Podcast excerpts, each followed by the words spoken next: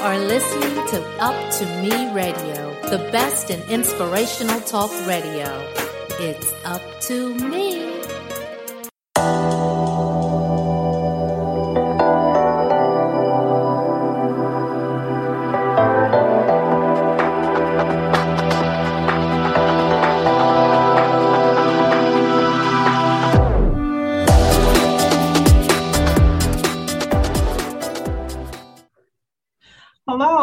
Welcome to another episode of Call for Caring on Purpose podcast. My name is Michelle Bolden, and I'm your host as we journey through caregiving together. The goal of the Call for Caring on Purpose podcast is to educate, elevate, and empower our caregivers during their caregiver journey. Our initial episodes are going to lead us to our third biannual Atlanta Family Caregiver Expo and so we'll pro- provide a little more details at the end of, uh, at the end of our conversation today. Um, so today we're starting part of a series about care options for your loved ones. Um, and so we're going to focus on hospice today. In 2016, the Department of Health and Human Services conducted a survey regarding the awareness and misperceptions of hospice and palliative care. They found that most adults did not mention the major components of those types of service, which implies that there's a low level of awareness about these services. Uh, misinformation was found to be common among communities regarding the services. So there are education initiatives they found that are needed um, and awareness and also just reducing the misconceptions. And so our conversation today is with Enid Wright of Sovereign Health Hospice. And she's hopefully is going to help us to kind of clear up some of that misinformation. Um, and maybe this may be an option for your family. So I want to welcome Enid to today's episode. And thanks so much for joining us. Okay, thank you, Michelle, for having me. Absolutely. So, can you start by sharing a little bit about your background and kind of your work that you're doing now? Okay. Well, um, Again, thanks, Michelle, for having me um, on your podcast today. And um, I just want to say um, I have known Michelle for a little while, and she's always interested in education, and so am I. I really am um, fascinated by this, and I love to educate the public. And talking about hospice is one of my my greatest pleasure. Oh, awesome. I have been a registered nurse for over 40 years. Um, I started with my initial training in Jamaica. I did some education in Scotland as a midwife. Went to, um, and then I left from there, went to New York, worked for a while, and um, then I came to Atlanta. So I've been in Atlanta now for over 30 years, where I've practiced um, and I've done all different um, forms of nursing, all the mm-hmm. different disciplines. And I then I came upon hospice, and I've worked in hospice for um, close to 18 years, almost 20 years in hospice. Mm-hmm. And then about seven years ago, I decided to start my own company with awesome. a couple of other people. We decided, well, you know what? I think we can do this a little bit better than some of the things we're seeing. So I am now the pro- proud owner of Sovereign Hospice. Awesome. Wonderful. Congratulations. Seven years. That's great. It sounds like you love to educate. Um, and I think that's so important, especially with hospice, because as we talked about, there's that misconception about what it is. So um, when you're speaking with a family, how do you normally describe hospice? Okay. So talking to the family, that is that is so important. First, let me say every family is different, and my approach is usually based on what that family knows about hospice. Mm. That is um, why I always like to ask families when I sit down with them, What do you know about hospice? Or tell me, what is your perception of hospice? Then, based on that information, I then proceed to define hospice care and give them the um, Medicare, Medicaid elig- eligibility. Because um, families are going to tell you what they are hearing out there. Mm. And you want to make sure that you're going to give them the right information So I like to hear from them what is it that they know about hospice before I give them the information that I have because like you like you said earlier on in your conversation in your introduction that um, there's a lot of mis- misperception. So i like to hear what they have to say before I, I give my information. So what are just some of the most common misconceptions about hospice in general that you always have to resolve during these conversations? Okay um, hospice um, one of the misconceptions is people think you are going to kill their family members. Mm. The moment they hear hospice, they think, oh my gosh, a person's going to die right away. Mm-hmm. And I think that is what one of the reasons is because a lot of times patients are referred to hospice too late. And mm. so the patient, because the patient is referred late, then and they die, as soon as they come onto service, then the families think, oh my gosh, you, the hospice provider, um, is the cause of the death of the patient. Mm. And that is one of the misconceptions. So we always have to clear that up to let them know no it's not it's not we did not cause the death of the patient mm-hmm. it's because maybe the patient came on service too late mm-hmm.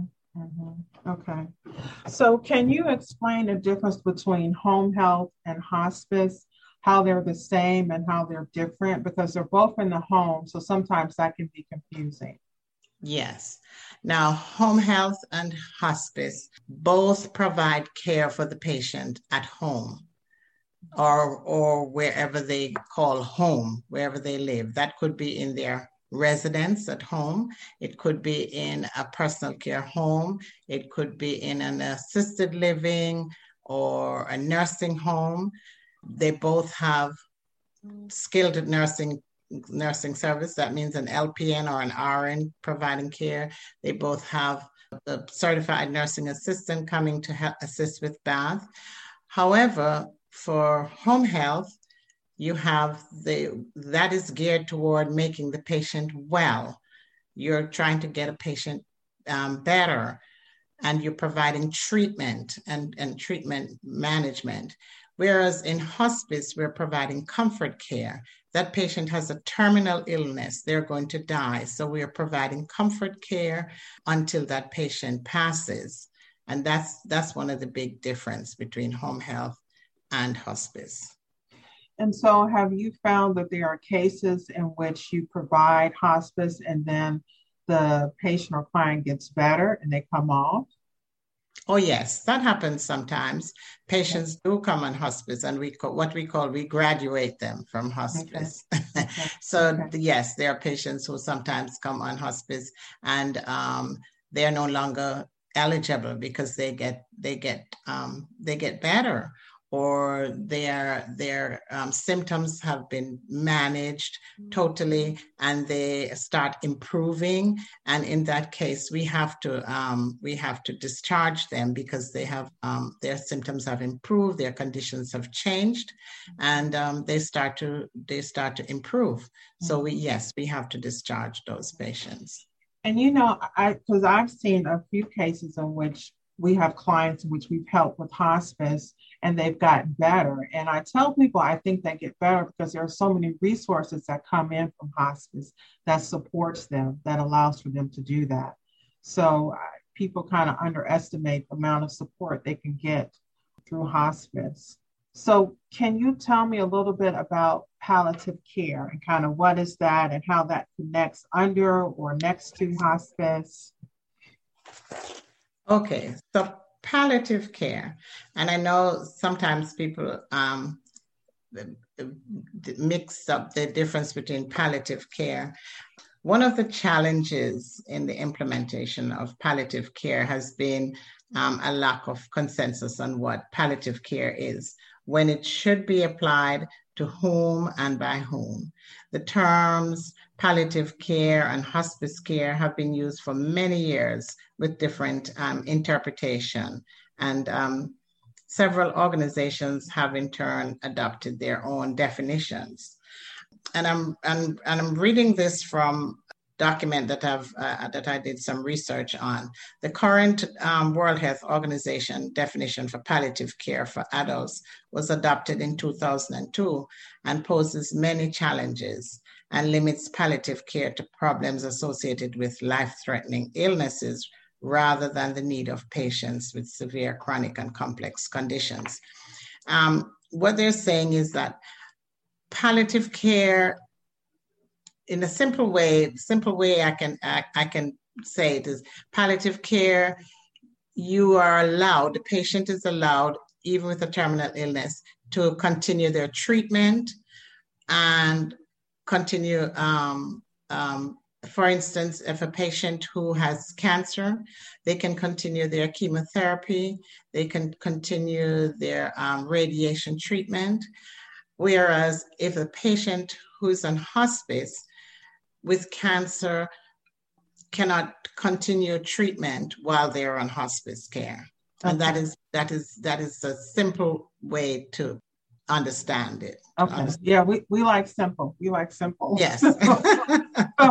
so for the palliative care, um, we're really looking at there are some treatment therapies that are going on. It could be the right. chemo, it could be OT or PT. Is that correct? Yes. They can have those things. Mm-hmm.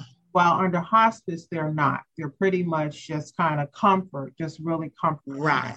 And, okay. and and and let me clarify. Hospice patients do do get PT and OT too, okay. but it's li- at limited, not not okay. not continuous. You know, it's a limit. It's limited. Yeah.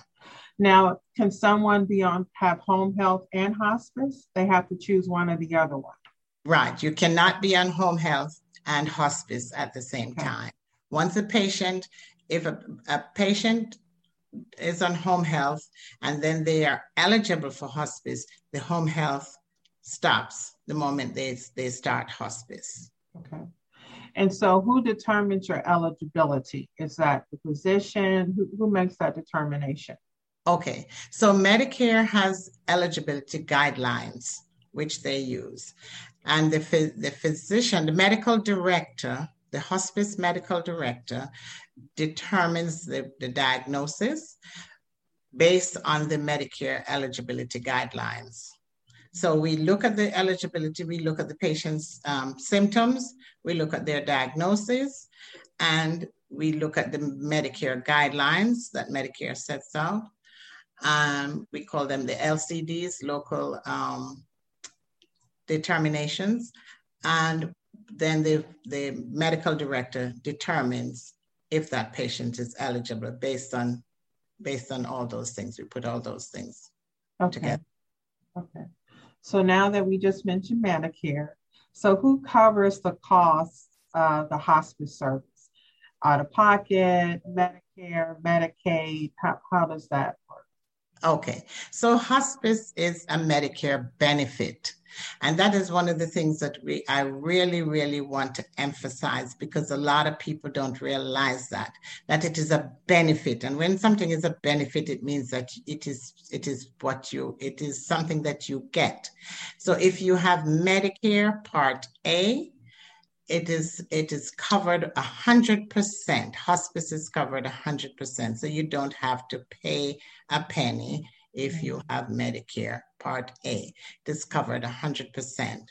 Hospice okay. is.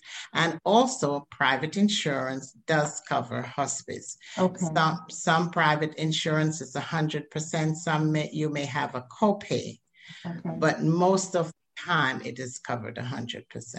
And Medicaid also covers hospice 100%. So if I have Medicare and Medicaid, and I have a percentage out of Medicare, then Medicaid will cover it. But you said it's all covered at 100%. It's all covered at 100%. So if you say, say, Michelle, you have Medicare and you also have Medicaid, it, Medicare will cover your hospice 100%. Okay. And so when you say cover, the services that it covers, can you kind of, so there's a a nurse who's involved and there's okay. a chaplain. Can you kind of talk about what's in those services? Okay, so yes, I will. I'll, let me speak to what the service is. So hospice is a team approach. So it's a team um, of dis- uh, disciplines that covers the hospice, that provides the care. You have the medical director, who is the doctor. You have a, a, a nurse, um, who is your case manager, an RN case manager. You also have a social worker, you have a chaplain, you have a hospice aide, and a volunteer.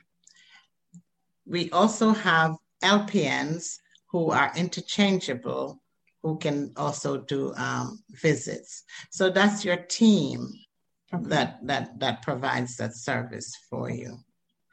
Now, what are there supplies that are covered through hospice as well? Yes. Now, your supplies, there are all your medications that are related to the hospice diagnosis, depending on what the diagnosis is. Whatever medications that are related to the diagnosis, those are covered under hospice. Hospice pays for those medications. And we also pay for the supplies. Say, for instance, things like uh, your diapers, the chucks or pads, chucks and the pads and this and um, soap and um, all of those um, supplies, all your equipment, DME equipment, if you need a hospital bed, a wheelchair, a walker, those supplies are covered. And like I said, medications okay. are, are, covered. And so when you mentioned DME, just so our listeners know, that's durable medical equipment. Durable medical equipment. Right, that yes, that's equipment like the like the bed and your um, wheelchair, all right. those. Uh-huh. And so I just think it's important that people know that as well because those supplies can be very costly when you have to buy the pens and bed chucks, disposables. That those can be very costly, and just having the benefit of that can be impactful.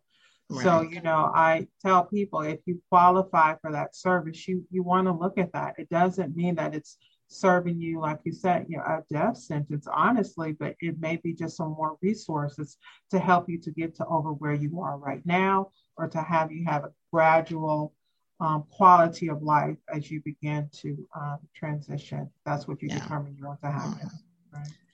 So um, now sometimes there's hospice where you can do it in home, and then there's also inpatient hospice.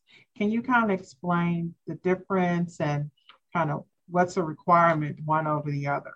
Okay, so we we have in hospice what you call um, levels of care, and that's what Medicare establishes. There are four levels of care in hospice, and we have what routine home care, inpatient care, respite care, and continuous care. And I will explain each of those levels of care um, very quickly. Routine home care is what Medicare um, encourages, and that is what the, that is what the, the care that you get in the home. The patient is at home, they stay at home. Everybody comes to all the disciplines, everybody comes and takes care of patient in their home. That is routine home care. Inpatient care, um, which is or, or what you you might hear they refer to as GIP, general inpatient. That is another level of care where if there's a crisis, mm. and the patient is in a crisis, say they're in a, a, um, a, um, pain crisis and it can't be taken care of at home, then the patient has to be, they has to have an eligibility. They must be eligible for the, to, to go into the inpatient. Mm. They must have some some reason. And then they are moved from home and goes into the inpatient, but they can't stay there all the time. They can't stay there for a long period of time. It has to be on a short term basis. So they, they're put in the inpatient unit and this, the crisis is managed, whatever the situation is, it's taken care of, and then they're taken back home. Okay. Then respite. Respite, the patient is um, goes to respite for five days, and that is to give the family member or the caregiver a break so we you can take the patient to either an inpatient unit or respite can be given in a in a um, skilled nursing facility. They have to have round the clock um, skilled nurse to, to provide respite care, and that's for five days. Mm-hmm. And then continuous care, continuous um, care that can that can take place in the patient wherever the patient resides. We bring um, the care in. Usually, um, the nurse they have to have nursing care for at least eight hours out of a 24 hour period. That is from 12 midnight to 12 midnight. We have um, continuous care. That also has to have an eligibility. It has to be a crisis situation. Again, similar to what happens if the patient is going into an inpatient unit. And it doesn't it doesn't go on forever. It it usually is 24, 48, maybe two or three days. And okay. once that crisis is over, then the, you go back to routine home care. Okay. So those are the four levels of care. Okay. Okay, well, so the respite is that five days a year or five days in a lifetime? No, no, no. They can have five days every month. We have some patients like every every month somebody wants it. It at least one may at least once a month. Okay. So you know, as, when the family is if they if they want to, um, sometimes families want to go away. Um, they have an emergency or they have a trip or the family has something planned and they just they they want to put um, go out of town or something, or they're just exhausted, okay. and they they want their loved one to um to we put them in the um in the inpatient unit for those five days. Okay. And you mentioned about the continuous care. So then they go back to their routine. They have that crisis period handled in the home. They go back to the routine. So that mm-hmm. kind of brings me to the question of how can hospice be supported by other inpatient services, for example, like what we do with in home personal companion care? Do you see that happening for people who have hospice? Okay, sure. Hospice can be supported by lots of other services, um, like you mentioned, because hospice is not there all the time is not in a patient's home. And that that too is a misconception that um, families have sometimes. They think okay hospice is going to come and they're going to sit with my loved one all the time. They're going to be there all the time. No we don't come and sit in patient's home. So that is where companion care comes in. We can refer them to other services outside. And that is where our social worker comes in. Our social worker is, is very good. And that's why we encourage um, families to, to have a conversation, talk with our social worker, because our social worker can then say, listen, if the if there's a need in the home where they see the family may need companion care, yes, that that the companions can come in and sit with that patient. That is where companion care comes in. They may need somebody because maybe a family, the family has to go, the fam- caregiver, primary caregiver has to go out and work, and they're going to need somebody to sit with right. provide sitter service. Mm-hmm. So they they can you can bring a companion in to to provide additional support. That's one but that is a paid paid service. There's also other services out there like CCSP and SOURCE and those other services that are there. The social worker can can can speak to that and give uh, more information on those services. That's great because you know even you you know just to sitting, but sometimes they need to sleep, right? So they're always going, and so mm-hmm. sometimes it's good at night to have someone there so you can get some exactly. rest as well, and you can be ready to take care of your loved one during the day. Exactly. So that's another way that I know we've seen to support them. Mm-hmm. So this has been great information, and if you would say two actions you recommend that our family caregivers take today immediately, what would those two things be after they listen to the podcast? Okay, two things, and I, and I highly recommend this. Number one, please, please, please sit down with your family and have a conversation about end of life mm-hmm. or or aging. Plan for aging I have that conversation with my family every single day, whether they want to listen or not. right. That's a hard conversation. I yeah. know it is a hard conversation, but you know what? The more you talk about it, the easier it, it, it gets. Right. Sit down and talk with your family members about aging. Plan for aging because it's going to happen. It's coming. It's not. It's not going away. Right. And, the next the next conversation is talk with your PCP. If you have elder families in your home or in your in your you know in your surroundings talk to your talk to your doctor because sometimes doctors are afraid or or, or a little bit hesitant about um, bringing up the hospice um, conversation because they think that you might be afraid too, and they don't want to bring that subject up. Mm-hmm. And some doctors too, uh, doctors are trained to save lives and to take care of people, and so they don't want to talk about it. Believe it or not, doctors don't want to talk about hospice. Right. So if you bring the subject up, they might be surprised and think, "Oh my gosh, really?"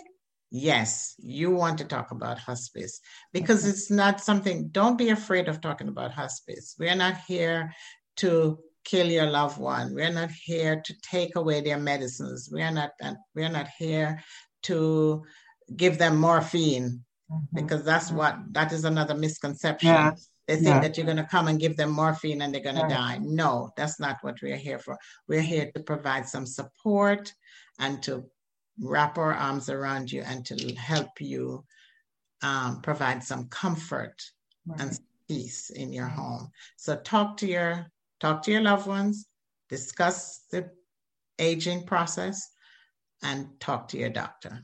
Okay. So, um, how can uh, our listeners get in touch with you? To your organization. Can you give us some websites, phone numbers? What's the best way to reach out? Oh, definitely. Sovereign, we have a website. It's www.sovereignhospiceinc.com. And our phone number is 470-223-3773. And we are in Sandy Springs mm-hmm. on Roswell Road, 60, 65 Roswell Road, Suite 520, okay. Sandy Springs. okay. And you know, I know that, you know, there are listeners who are not just in Georgia, but I think most of this information applies to wherever you are because we're talking about general terms in hospice and helping to um, get rid of some of this misinformation and misperceptions. So um, I think you did that with a lot of the questions that you answered, and I'm so grateful for your conversation. Um, I just also want to remind listeners, I thought some of the key points were just identifying early the need for hospice, and so that you can really truly appreciate that journey. Um, and it's not really a reactive thing, it's much more of a proactive um, journey as well. Um, and then also all the services that are in there. I don't think people understand how much of a team that you get, an all around team, and then also the, yeah. the, covering of those supplies that I know it can be very expensive. Um, and so thank you so much, Enid, for the information you provided. It was a great conversation. So thank you, thank you. Thank you, Michelle, for having me on anytime. And um, like you said, your listeners can always call on us. We are available 24 7 and we're welcome. We will welcome any phone calls and we'll answer any questions. It was such a pleasure to talk with you today. Awesome. Thank you. And so we're going to take a break with our sponsor. So after the break, we're going to continue our conversation with a family caregiver who's going to share her family's experience with hospice. So we'll talk to you after the break. Call for Caring, in partnership with Impact Church, presents the 2021 Atlanta Family Caregivers Expo on Saturday, November 20th, 2021, from 10 a.m. to 3 p.m. The event will be held outdoors in the Impact Courtyard to ensure the environment complies with all CDC guidelines. Attendees may also participate via Zoom and Facebook Live. The Atlanta Family Caregivers Expo is a great opportunity for family caregivers to find the resources they need to ensure a quality of life for their loved ones and themselves, including COVID 19 testing and vaccinations, flu vaccines, blood pressure and glucose screenings, speaker series, one on one consultations regarding caregiving issues, raffles, care scholarships, and much, much more. This year, we will offer complimentary companion care for your loved ones. Space is limited, so register early. You can register today at callforcaring.org.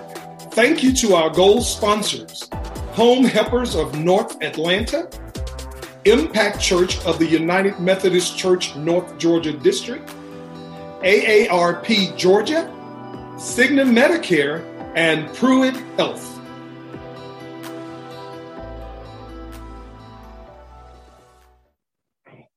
So, welcome back. Um, we're continuing our conversation about hospice.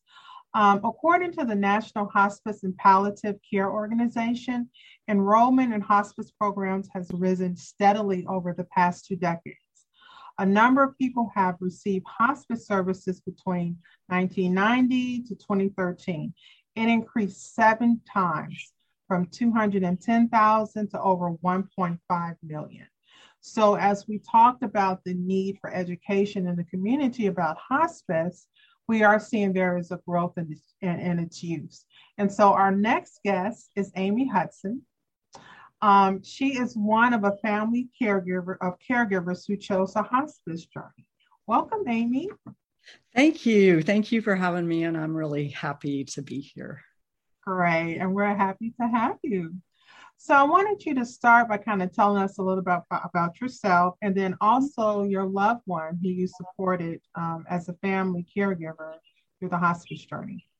Yeah. So for me, my whole career has been writing. You know, I've been in communications, marketing, journalism. I've been in all of that for many, many years. And um, when my father became ill and after he passed, I just realized how important storytelling is. Mm-hmm. That is when I realized how much it it means for a family to capture their family stories and when your parent becomes ill or if your parent dies suddenly and you haven't captured those stories then you know it's too late mm-hmm. and so for me a big part of this journey you know, having a career in communications, having a career in writing, all of a sudden it seemed to me that wait, you really need to write these stories about your own family. You need to write stories about your parents because both of my parents actually passed away in 2016. Mm-hmm. But my dad is the one we're here to talk about today. Mm-hmm. Um, so storytelling just became really, really important during the journey of hospice and after he passed. Mm. So, can you tell me a little bit about your dad and kind of how you guys decided upon hospice as an option for your family? Well, yeah, his condition was pretty much from the get go. You know, he received a diagnosis of terminal cancer. And I think he chose wisely not to do the chemo route. And I remember when we were in the hospital, and I remember seeing the palliative care folks, and they came in and really helped us to understand what was coming. And and he seemed to really understand what was coming. And he seemed to be very much at peace with it. I think he wanted to enjoy whatever time he had left. He wanted to enjoy it to the full. And that was that was in the hospital. And even then he was enjoying he was enjoying the experience. It sounds so strange but um, we had music going all the time. My dad was a musician and an artist. And so we had fellow musicians and friends coming in and they would sing around the hospital bed. And we have all these videos of, of that in the hospital. And then from there we went to a rehabilitation center and he learned how to just cope with things like getting his clothes on because he was paralyzed from the waist down. You know things like just how to cope once he did get home you know how to how to live the day to day and do what he could on his own and also then rely on caregivers and i will tell you that once well all the caregivers the caregivers in the hospital the caregivers at um, the rehabilitation hospital and then the caregivers that that we had in the home. They were all wonderful, and he felt just comfortable being himself. I mean, he had to be vulnerable. He had to humble himself, you know, to have people take care of everything that happens below your, you know, below your waist after you're paralyzed. And it was just, I call it a beautiful relationship that he he was able to develop with all of his caregivers you know it was amazing to watch it mm-hmm. it really was amazing I, and I remember for you all that this was a sudden diagnosis. This was like he had never been sick in his life. And can you talk a little bit about that? Oh gosh, I remember he used to just brag about, I'm eating my raw spinach sandwich today with peanut butter. And we would just go, that just sounds disgusting. You know, I'm going to go I'm going to go eat something that's not healthy over here and just enjoy yourself, dad, with that, you know. And he would walk a lot and he just, you know, he would brag about, I've lost 20 pounds. And, you know, he was just very healthy. And I always thought my dad would live until at least into his 90s. And mm-hmm. he just seemed kind of ageless. And he was such a cool guy, you know, because of his music and everything. You know, he's just too cool. And uh, I just never thought, I never thought that he, would ever get sick. So he, yeah, he was very healthy. And then uh, we just realized he was having a little bit of trouble walking. And I think we were all in denial at first, and he certainly was because he thought of himself as healthy. Mm-hmm. And it was sudden. Um, we went into the emergency room on the morning of April 22nd. I remember that mm-hmm. date, 2016, as clear as can be. And then by that evening, you know it, it, was we were in er all day long and i finally went back they had him in the back and i finally went back to see what is going on here mm-hmm. and he had his baseball cap over his eyes and he was lying on a stretcher and you know just he's a meditator. He was a meditator. You know, he would meditate, and I, I imagine that's what he was doing because he had already received the news.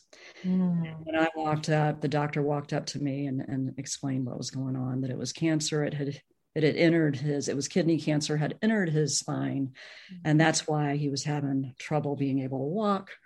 And it was it was pretty much a terminal diagnosis mm. right, right in there. Mm. And you know, so at, at what point did the did the hospital or that team began to talk about hospice?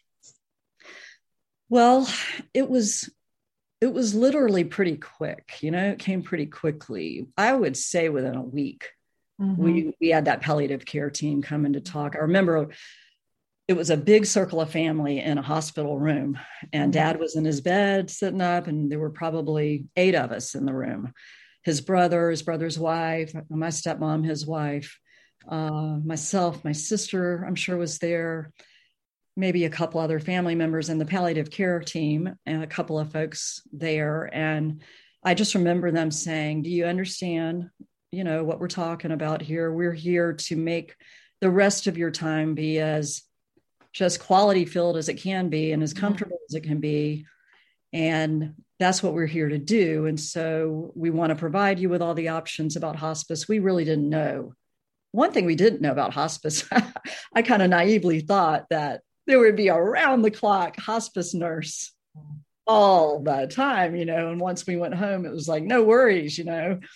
That's not the way it works. Yes. They right. can't do that, you know. They I hospice is amazing. I'm ever so grateful. Even my mom was in hospice, you know, for just one night. She was not in hospice at home, but in a hospice care center in her situation but with him he was so fortunate to have time and be able to come home. And his whole illness he lived for four good solid months mm-hmm. once he hit that diagnosis four plus months.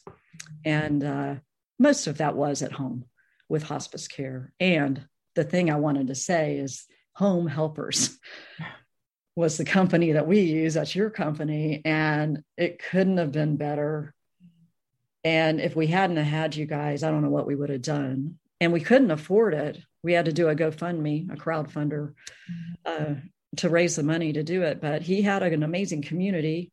And so we raised that money and we were able to do it. And it was worth it. You know, I tell you, and I, I think your experience was the intention of what, when you talk about palliative care or um, closer to end of life, in which the goal is to keep them comfortable. And so sometimes it could be four months, sometimes it could be two years, it could be mm-hmm. three years. It just depends on the person. But the goal is that in the hospital, this came quick to you, but you were open to receive it and understand what the benefit of it was. And so that's what we're just asking people to, to understand. It's just kind of open your mind to it. It doesn't mean that someone is giving you a death sentence. Everyone's end is a little bit different, but it's the way that you capture the journey. And I think you guys captured that journey so well with loving your father and celebrating him. The community, like you said, came together. There were parties at eight in the morning or 12 midnight. And so it was truly a celebration of life. And it's wonderful we can all live that way, you know. Mm-hmm. So, um, so tell me, how did this in, this experience impact the relationship with your dad? Oh my goodness. I mean, my relationship with my dad was complicated for many years because my parents were divorced. And there was that time in my life where it was quite complicated. And then there came a time in my life where we were able to really, truly reconcile. Mm-hmm. And that was many years ago. I was in my, you know, late 20s at that time. And we were able to reconcile and really um, start growing a bond. But I'm going to tell you, when this happened with him, it was like, his heart just grew big. I mean, it was so big. His heart was so big. It just like, it just kept growing and growing. And it was amazing. And he would say to me and everybody else, he would look you in the eye and just say, I love you, love you, love you, love you, love you, love you, love you, love you. And if you got caught in a hug, because he could still use that upper body really well, and thank God he could still use his hands to play his harmonica because that was a lifesaver. But he was always a good hugger, but man, when when he was sick, if you got locked in a hug, you were in a hug. Mm. And uh, my niece, one of my nieces said, I think I was in a 45 minute hug one time. and I just, I just stayed in it because you know what? It, it meant a lot that he, he wanted to hug me that way, but I just had to shift around a lot. And I can relate to that. I'd probably been in a couple of 10 or 15 minute hugs. Yeah, it was awesome. amazing. He expressed his love. He, he's a really an example of somebody who took a dire, dire situation and just turned it into something so joyful. And he would say, I am having so much fun. He would look around the room, mm-hmm. whether there were five people or 30, which that mm-hmm. happened. Right. Um, he would look around the room and just say, I'm having so much fun right now. Yeah. That's awesome. You know, so prior to this experience with your dad, what was your knowledge of hospice? What what did you think hospice was?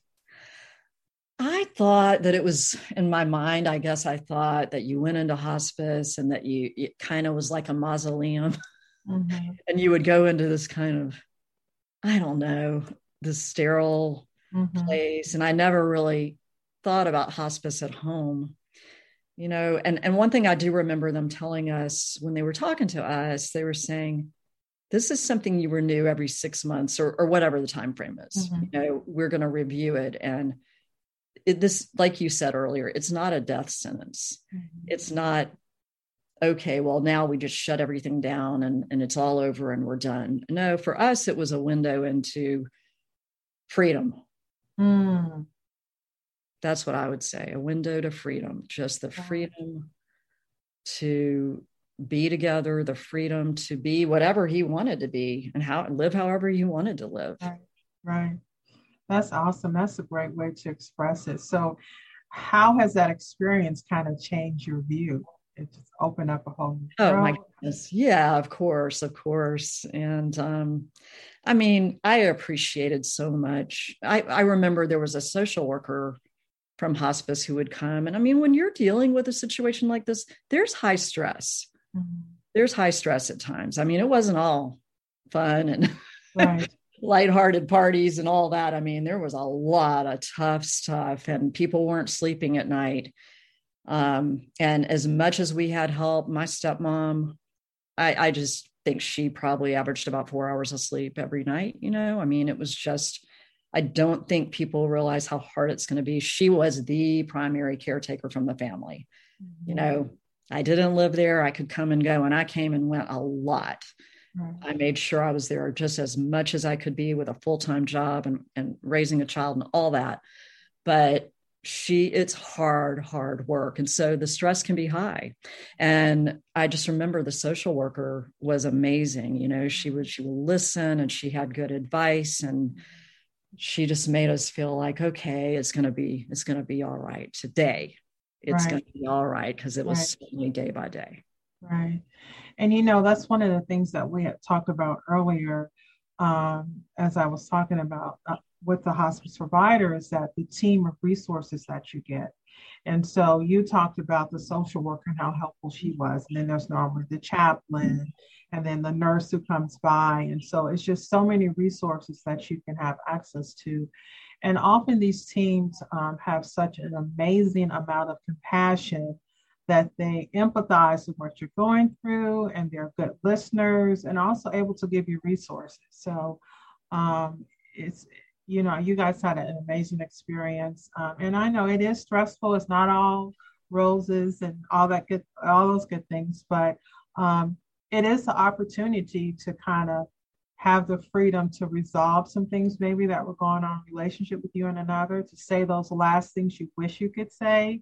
Mm-hmm. Um, whether they're there here today or a year later, you have the opportunity to kind of have that closure. And so I think your family did a great job of, of doing that as well.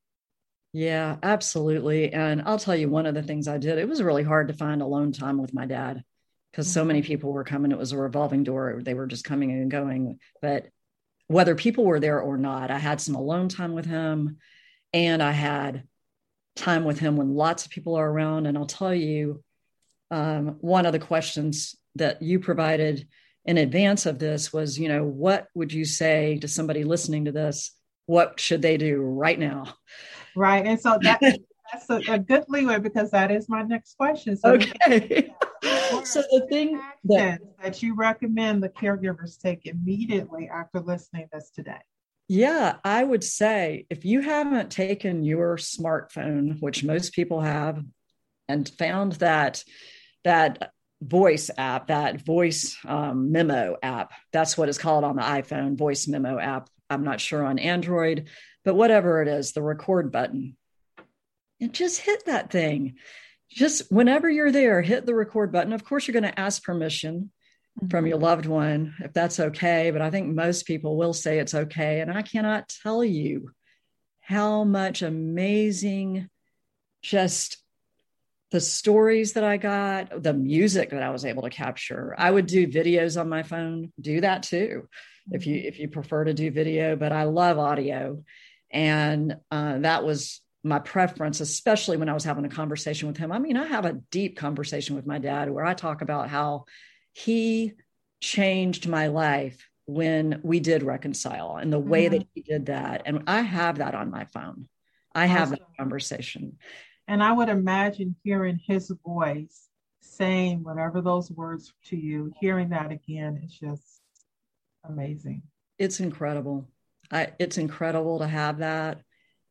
And uh, I just, it's for me, that is just the one gift that he, I can't have him right now. I can't have him back alive again, but I can have, it's not just memories, it's there. I can go listen to it. Mm-hmm. Yeah. That's that's awesome. That's definitely a great piece of advice for people to do that they can do now while they still while they still have their loved ones in their lives you know so Absolutely. now are there any websites social media sites anything that you recommend people follow as they're kind of going through this journey or looking into starting this journey i would say i mean you're talking to me and I, I, talked about my storytelling so that the, the sites i'm going to tell you about are, are the two passion projects that emerged after both of my parents passed away mm. and i think that certainly the my story project which is is basically um, michelle you even participated in it. Mm-hmm. it it's basically coming together as a community and that is the secret sauce for that project, my story, um, you come together as a community of about 10 people and you write your stories when you're not together. And then when you meet together, you you share and so we always have two or three people who are willing to read their stories and when you joined, we started, obviously, it was right before COVID hit. And so when you joined, we were meeting in um, the home of one of our leaders. Mm-hmm. And it was wonderful, don't you think? Yes, absolutely. Amazing. Yes. And and and so you got this encouragement from other people. Uh, people were so inspired by each other's stories.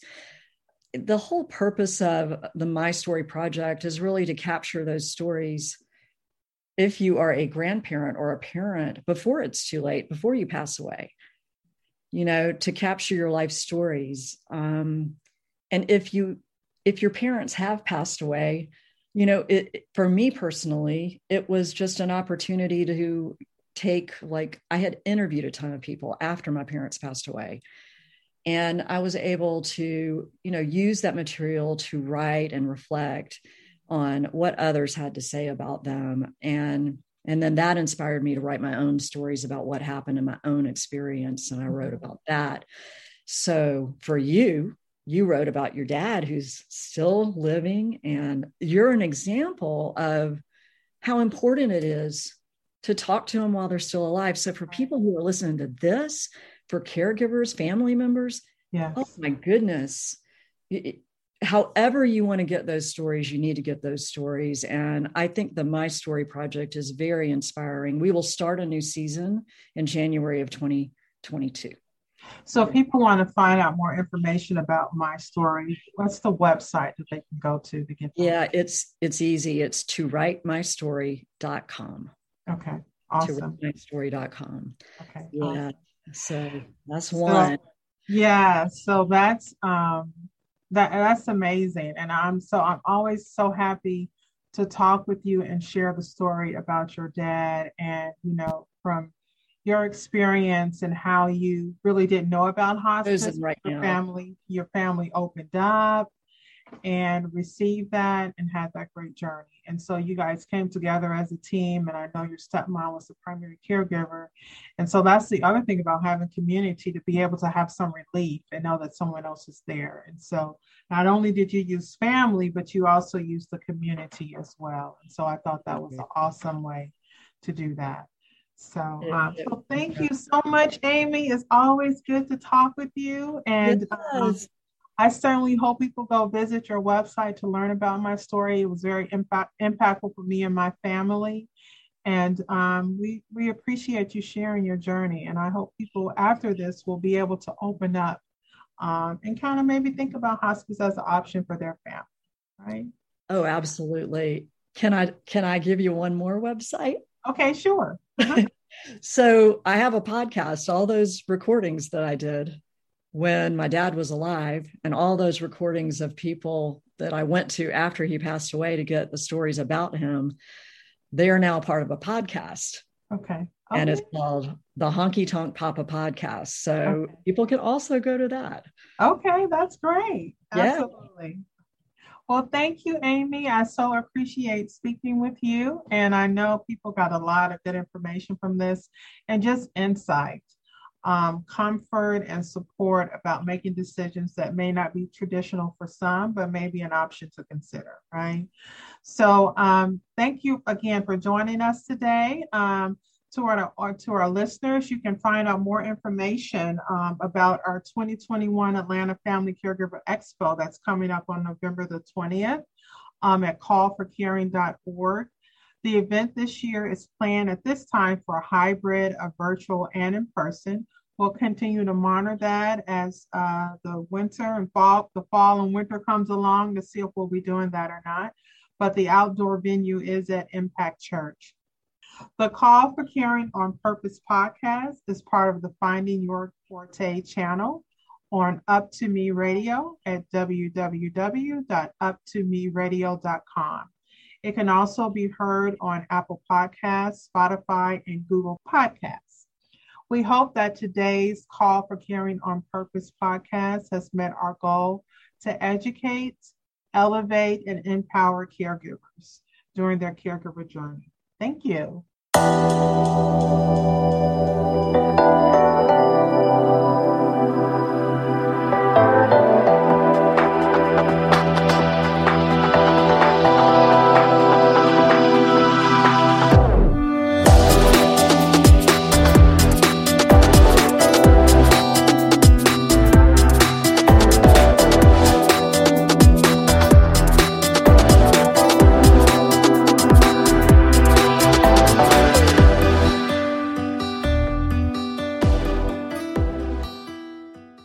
Hello, it is Ryan, and I was on a flight the other day playing one of my favorite social spin slot games on chumbacasino.com. I looked over the person sitting next to me, and you know what they were doing?